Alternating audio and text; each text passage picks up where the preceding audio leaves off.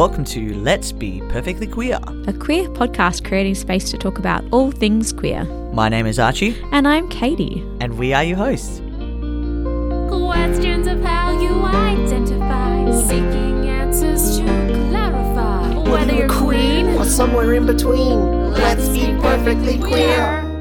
So, what's been happening? I don't think there's really been anything that's been at the top of my head this week. No, well, I did notice when I was editing our most recent episode that I'm wondering if any of the listeners have noticed that I have had a recent T shot because my voice is lowered. Oh, yeah. So I wonder if anybody's noticed that. If you have, maybe you can comment on one of our posts or on one of our many platforms that we're streaming. But I've noticed it when editing. But I was just wondering if any listeners out there have noticed that my voice has dropped a little. Do you know it's funny because I didn't notice, except I think it's because, I mean, I live with you and I hear you every day. So I'm just like, oh, it's your normal. Because it generally takes at least four to five days to start getting lower again. Yeah. And then you wake up and you're like. There, I sound like Barry White. And the thing is, as well, because usually around my T shots, I'm still at school and I'm still teaching, so Yeah. I kind of talk a lot. So then my voice goes quite higher because it's it's easier to talk louder in a higher register. So I kind of train my voice to get up a little bit higher to to talk to kids and stuff. shout out the kids. not shout at the kids, to talk at the kids with a very li- loud diaphragm and using my throat and my vocal cords. I've put a lot of um, emphasis on, on trying to get louder. And so during, when I have my T shots around work time and not school holidays, my voice doesn't noticeably get as low as it is currently. Interesting fact, though, it has, is, we are in week two of school. Anyway, what's this episode about? So this episode is on queer imposter syndrome. We had a review on our Apple podcast from, I think it was Folkier, and they wanted us to talk about queer imposter syndrome.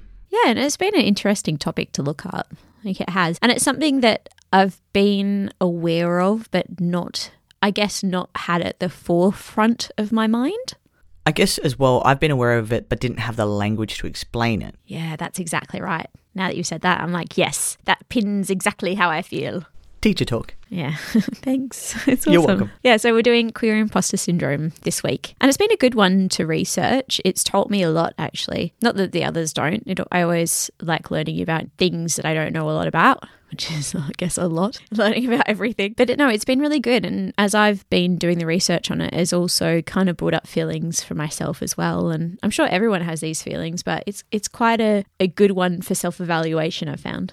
Yeah, and it's a good one to just recheck how we react to certain people Yeah. in the LGBT community and to realize that no one's journey is linear mm. and everybody has the right to go on a very different journey from everybody else. Yeah, it's very true.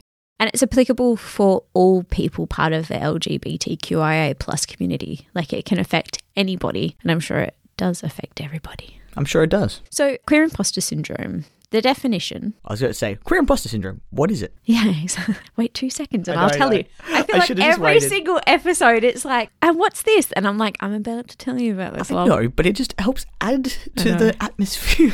the atmosphere we create. Yeah, totally. you know it. So, imposter syndrome generally is defined as the persistent inability to believe that one's own success is deserved or has been legitimately achieved as a result of one's own effects or skills. So, sufferers often get feelings of low self worth, self doubt. They feel like, in essence, they're being a fraud. Looking at queer imposter syndrome, it's just how it affects you in this facet of your life. So, there's a lot of different causes. Most of them I've branched off into two different stems, it seems like. So, the first one being internalized homophobia, and then the second one being heteronormativity. And so, because there are two big things that I might just unpack a little bit more, and we'll go into other episodes about that. Looking at internalized homophobia, I kind of knew what it was about because, I mean, if you break down the words, Yeah. you kind of get what it's about. The meaning, yeah. And heteronormativity as well. I was like, okay, no, I, I understand this too. But the meanings behind them is so much more powerful. And you don't think it's going to generally apply to the queer community because, I mean, we're here for pride and all that kind of stuff, but it really does.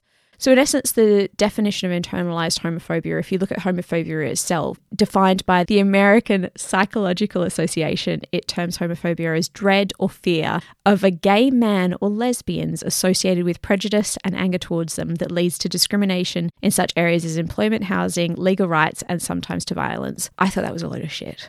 Yeah. I'm just like, it doesn't look at the umbrella terms of everything. No, I was like, did you end up going to the Oxford Dictionary? Oh, no, I didn't. You know what? I purposely did it this week. I was like, you know what? I'll see how I go straying from my uh, general sources. I was waiting. I was Yeah. waiting for the Oxford Dictionary definition. But I did find this really brilliant summary from this queer affirming sex therapist called Casey Tanner, who said internalized homophobia encompasses the thoughts, feelings, and behaviors that arise from the beliefs that queerness is bad, wrong, sinful, or inferior to being straight. That whole definition just sounds a lot better and is a better explanation of what I believe homophobia to be. It's also very interesting when you've got somebody who is evidently has a lot of entrenchment in within the queer community to a whole lot of health professional individuals looking at it from the outside. So I feel like even from this perspective, you can see the difference between somebody who is involved with the community and outlooker having in it. The other one I'll just quickly look at. So heteronormativity is the concept that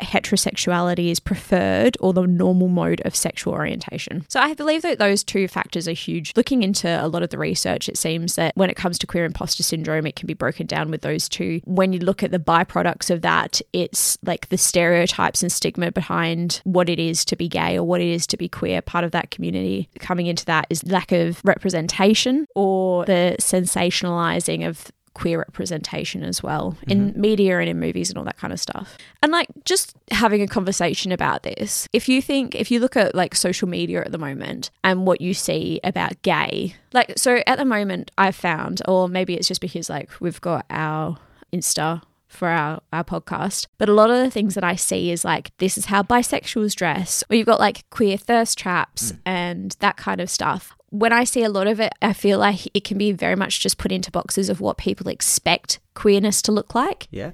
And I, I, I mean, personally, on my feeds, there's a lot of what a bisexual dresses at. You have the cuffed ankles, you've got the beanie, you've got like, you know how everyone part of the queer community is just Yeah. like, this is how you identify. You have the split, e- like This reminds me of the Tumblr era where it was like how to identify a lesbian, and they've got here's the plaid and the jeans, and all this talk is reminding me of back when I first came out into the Perth queer community and how.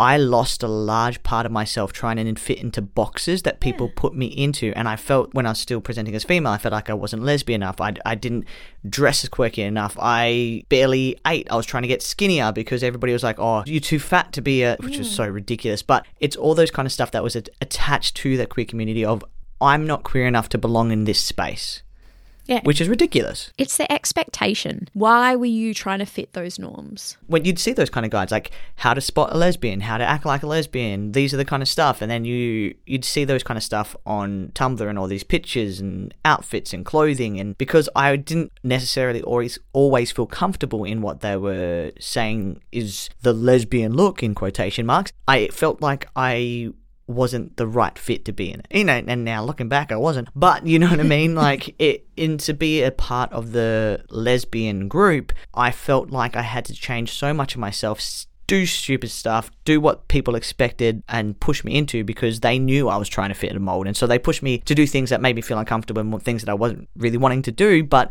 because I wanted to belong. And that's the whole thing is it's keeping up appearances in that way as well. I found a really nice little excerpt from one of these articles saying that it's that comparison. It's trying to fit in in appearance, in identity, specific behaviors, in your advocacy or actions. So being part of queer, not that this is a bad thing, it's great being part of queer rights. You compare yourself in others and being like, are you attending rallies? Are you doing enough for the queer community? And then also the association. Do you have enough queer friends? And I think that's a huge thing. When I was younger, I remember, like, uh, granted, I was uh, surrounded by a lot of queerness.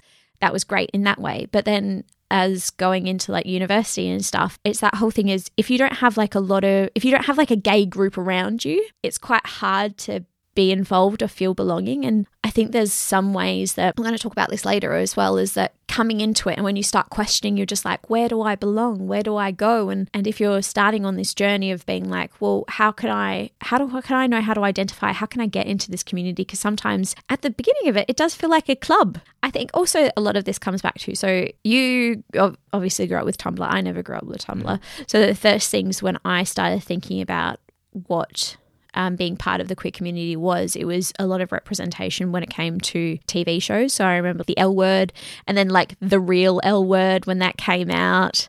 And then I didn't watch the real L word. I only Did watched? Word. So for me, my representation was like queer as folk and watching that kind of stuff. But it was very all about gay men when I was growing up. yeah. And then the L word came around when I was a bit older, and and I didn't fit those boxes either. So watching that, I was like, oh, look, I get it. Like I feel this represents me more than heteronormativity, but it still didn't feel. I still felt like I was playing a role again. Does that make sense? also looking at Queer Eye. Queer Eye came out when we were co- growing up as well, which is a great TV show. But all of these people, in essence, were like characters, and they were they were like the even.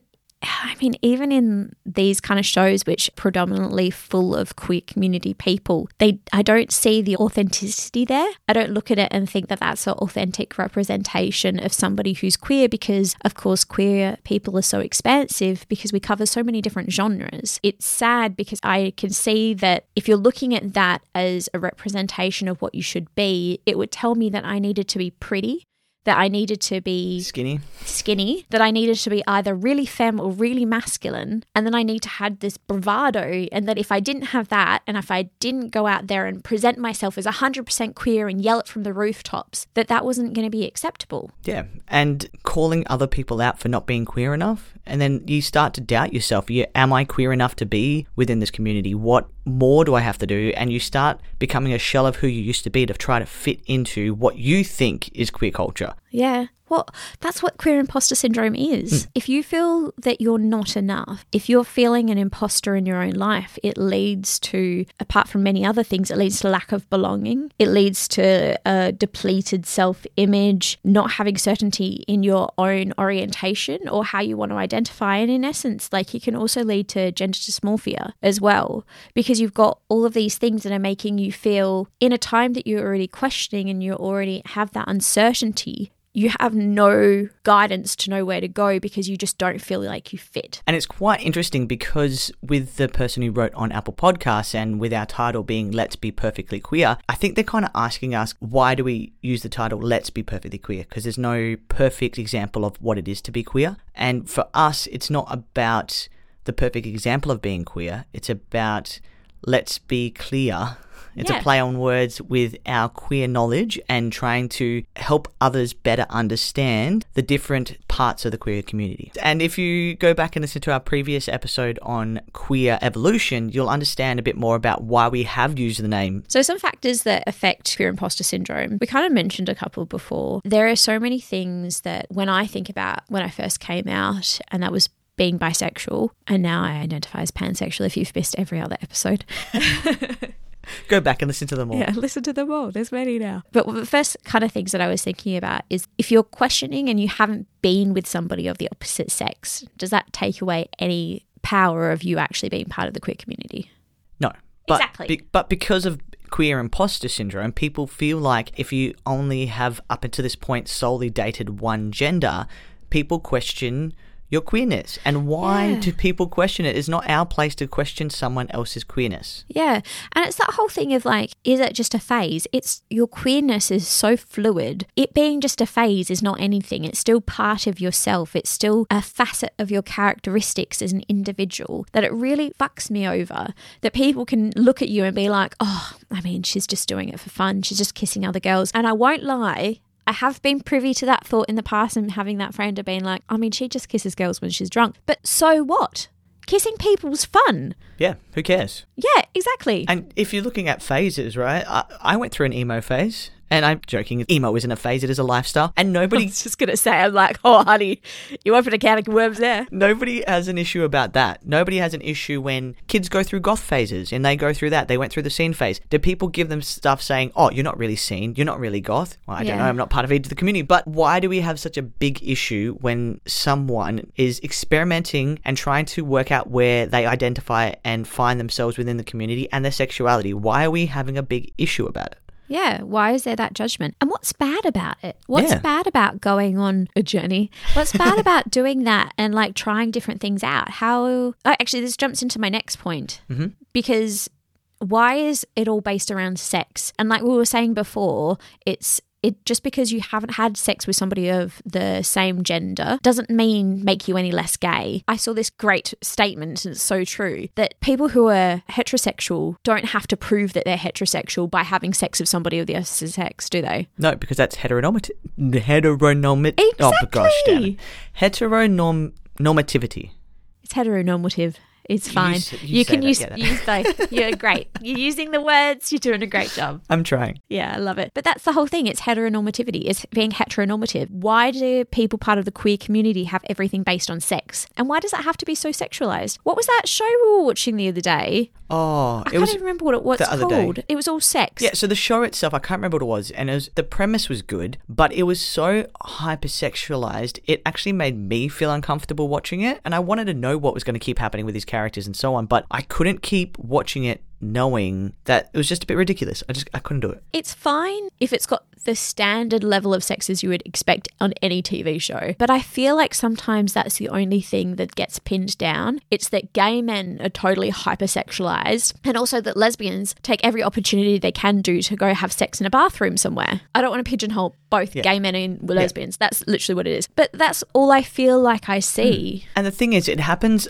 amongst heterosexual people as well. They do mm. exactly the same thing, but for some reason in the queer community, it is hypersexualized, which makes no sense. Talking to some of my heterosexual friends, they've probably had crazier sexual encounters than most of my queer friends, but you don't hear or see it to the same level Yeah. in the media, if that makes sense. comes back to that perspective. Well, if that's not the kind of person that I am, am I fitting that mold? Why have we set these stereotypes that are down and we perpetuate these stereotypes in trying to be a certain way? Again, we're humans. We are so complex in what we are and what builds us together that why are we trying to be one thing when there's this whole extent of the rainbow of colors out there of what you can be? It's kind of insane. Yeah. And it's very frustrating. And even if you're looking at things like Instagram, we you look at hashtags and we try to look at what people are doing, and a lot of the hashtags are actually attached with a lot of sexual images. I have lost oh count of how many times I've had to report sexual, and Honestly, it's always with a the lot of LGBT. dicks. Yeah, so many, so many. Honestly, many. and we've been sent so many dicks as well. If you're Yeah. out there, please don't. I don't want to see your genitals. I'd love to see your face. Yeah, instead of just because we have queer in our title, please do not send those kind of images to us.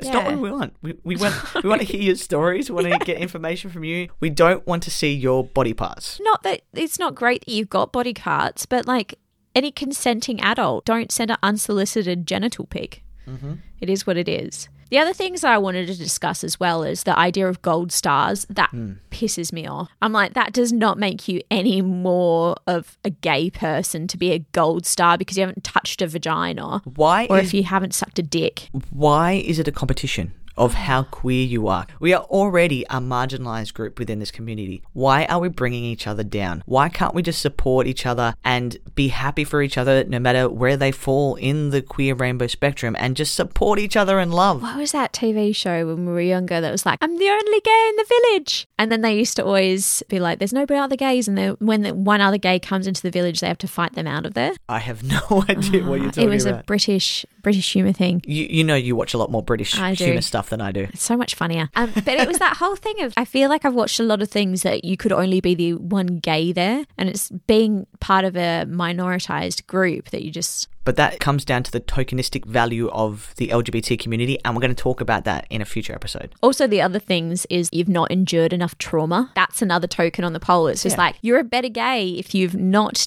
touched anyone of the opposite sex. And I'm just talking about lesbians and gays, and we're going to go into a little bit of trans, non binary as well in a second, and asexuals. But you've not touched anyone of the opposite sex. If you didn't even come out of vagina as a gay man as a C section, that's an extra Oh, I thing. Heard, I heard about I that. know, right? Exactly. I was like, okay, you're a poor mum. If you've gone into activism, all those other kinds of things that makes you a better gay, is if you're at the end of the day, you're going to get a gold star for being the best gay in the world. There is no award for being the best gay unless you're doing things right through like GLAAD and that kind of stuff as you're a proper activist. But why don't we just help you support each other up instead of making it into a competition? Yeah, no Stop. one person's going to solve the issue of homophobia No, it's or like queer phobia. yeah, it's been around for a very long time and it's probably going to be around for still a very long time. Oh gosh, and if one person was going to be, it was going to be Captain Planet, and they've eradicated that person. Coming into trans and non binary people, I don't like when it comes to you're not enough. If you pass, it's a great thing for you, but then also people question your queerness. But also, so everybody's trans journey is different. Yeah. Some people take hormones, some people don't, and that's okay. So why are we saying that someone who takes hormones is better value than someone who doesn't? Because there's a really popular trans singer who hasn't gone on hormones but has had the surgeries, and people question their transness. Like, who are you to question someone's transness and where they fit in the queer community? And also things like having top surgery and having bottom surgery and having feminine sculpting surgery and masculinization sculpting surgery and all these different parts that make you more trans. There is no such thing as being more trans. Yeah. If you are trans, you are trans. That is it. That's literally it. And when you're non binary as well, if you're non binary using different pronouns, it doesn't necessarily mean that you have to appear or present in a certain way. Your pronouns are your own pronouns. They are not subject to anybody else, and you can present in whatever you want to present. But people get so caught up in being like, oh, you go by they, them pronouns, but you look like a she. Yeah. And I'm like, that doesn't matter. That actually doesn't matter because it's got nothing to do with you. Or I've also seen people who were assigned male at birth, who mm. are non binary, who still use he, him pronouns, and then some people saying, but you're non binary. And they are still allowed to use he, him pronouns and be non binary. Why do you care so much about someone else? Put that effort into something positive rather than trying to bring someone down because you don't understand them. I think also feel like there's a lot of people who are asexual ace out there that get their sexuality questions as well. And like this is where we've talked about gender and sex being a totally different thing and the differences between the two and how because of course like when you're trans, it doesn't necessarily mean that you're straight or gay. That has nothing determinate to you. That's the difference between gender and sex, all in all. And I find that asexuals get this hard and granted i want to do a lot more research and i want someone to have a chat to me about it, it would be grand. Because i think it's hard because when it comes to being asexual again asexual it's non-linear. There is so many different ways that you can define yourself as being asexual. Just because you've had sex with somebody in the past doesn't mean that that takes away from you being asexual. And there's an expansive self of being aromantic and i need to look into this more but there's a very large difference between sex and romance and how you have in relationships and how you receive love and how you give love. And there's so much more to it that I feel like a lot of people, when they uh, cut down, there, they're just like, oh, no, but you're in a normal relationship. That doesn't take away from you being asexual. And also, And what is a normal relationship? Oh yeah, so true, so true. See, I feel like this is the whole thing is that queer imposter syndrome comes into it because of all these stereotypes that we put on what you have to be to be queer and every single facet of the letters that we've got in our beautiful community is all these ideas behind how to be each one, what you have to look like, what you have to present as, what your behaviors have to be. I mean, when it comes to mannerisms of gay men, even the other day I was chatting to my mum about this lovely the guy who used to be on Packed to the Rafters, Hugh Sheridan, and how his mannerisms have changed over time and how he now is very open about I think his fiance. I, they I broke think up. Oh, shame. Ah, I'm back in the dark ages. I should probably watch some news every now and then. But how now he's openly gay and how his mannerisms have changed. And it also, if you look at it, and I was having a good chat to her about it because your mannerisms are always going to change depending who you spend your time around. And it doesn't necessarily mean that takes away of any other factors of you. And it doesn't mean that the, the person that you were before was any different. There isn't any authenticity to who you were previously unless you're evidently putting on a mask and um, I've not had a conversation with Hugh personally, so who really knows? But there are certain things that are very evident in some queer people that you could be like, oh, that's when your gaydar goes off. But it doesn't mean just because your gaydar's going off that that is representing or disrepresenting that facet any more than anything else. Yeah, it's very frustrating. It's one of the negative parts of the queer community is this feeling of that you aren't queer enough and and I'm sure it's also in other parts and in different things like I'm not masculine enough to be a man or I'm, I'm sure it's in everything else but it's just a shame that in such a small marginalized community that it's still very prevalent Yeah, it is. It really is. And I was looking into some ways of how to actually seek help for it. So, the first thing, of course, is identifying these thoughts. The thoughts that come into it are self criticisms and then looking at the self reflection behind it. And of course,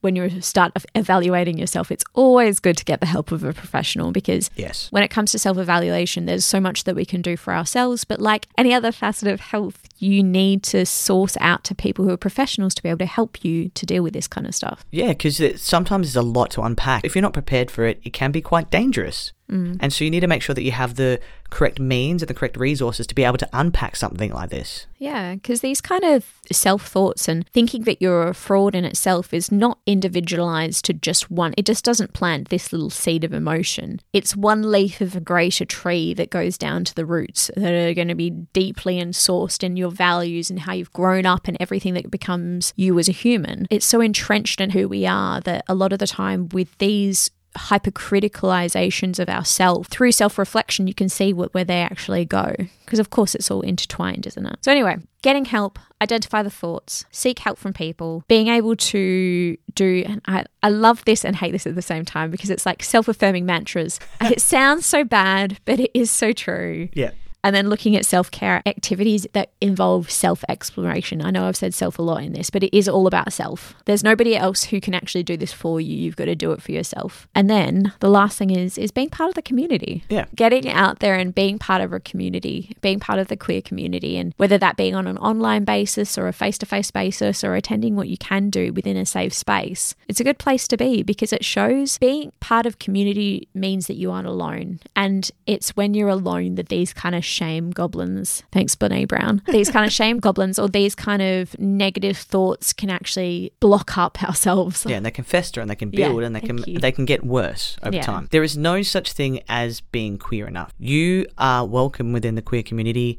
You belong and Yeah. if anybody tells you no, that's their problem and that's not yours. You need to find the right group and the right community within the community to belong to. Don't let anyone else tell you how valuable you are. I definitely agree with that. And it should not be dependent on other people. You do not have to prove your worth within the community to anybody else but yourself. Yeah. That does not matter about anybody else. It's very true. There's a beautiful thing that I found from this article that says everyone has a different experience and a different way of expressing who they are as an individual. There is no specific way that anyone straight or a member of the LGBTQIA plus community should act in order to feel validated by that community. I love that. You are accepted. That is a perfect way to sum it all up. If you are feeling like you're struggling with queer imposter syndrome, we're going to put some links down in the show notes because you might find this a little bit triggering. I found this a little bit triggering doing research. I realized that there were some little shame goblins sitting within me. Unfortunate, but it's we're all there for it. We all are human and we have these feelings. And looking back at past episodes when I've talked about it, I've been like, oh, that's where it reared its head a little bit. And uh, so you're not alone. We're all here together.